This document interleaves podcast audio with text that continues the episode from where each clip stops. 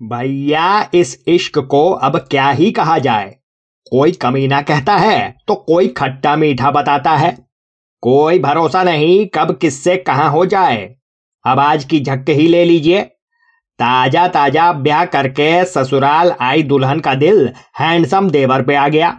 और ऐसा आया ऐसा आया कि दोनों बाकायदा घर से भाग निकले। हाँ तो आज चलिए यूपी के पीलीभीत यहाँ के पूरनपुर इलाके में एक नई दुल्हन आई। दस पंद्रह दिन तक तो पति महोदय किसी तरह संभाल ले गए, लेकिन मैडम को कुछ मज़ा नहीं आया।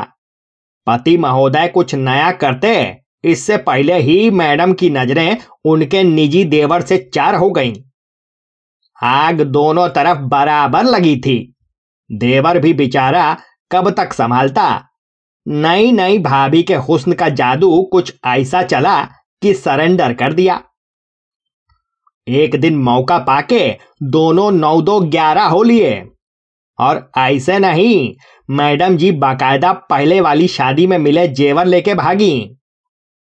देवर भी कम नहीं। असल में ये महोदय दुल्हन के चचेरे देवर लगा करते थे। घर आना जाना था।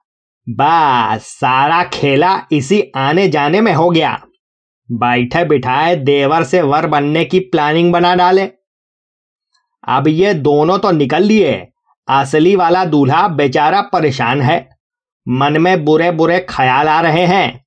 जब से बीवी भागी है, तब से ढंग से सो भी नहीं पाया है।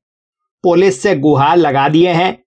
लेकिन इतना तो पक्का है कि ऐसी घटनाओं के चलते ही लोग इश्क कमीना तक बोल जाते हैं और फिर लोगों का भरोसा शादी से उठ जाता है। तो भैया, हमारी आज की झक हुई समाप्त।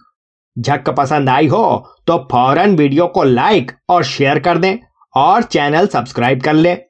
बाकी आप सुन रहे थे मिस्टर झक्की लाल जो बातों बातों में कर देते हैं लाल। इनकी बातों का अंदाज है निराला। सुनते रहिए हाथ में लेके चाय का प्याला। चलते हैं। फिर होगी मुलाकात। तब तक लड़ाते रहिए। झक।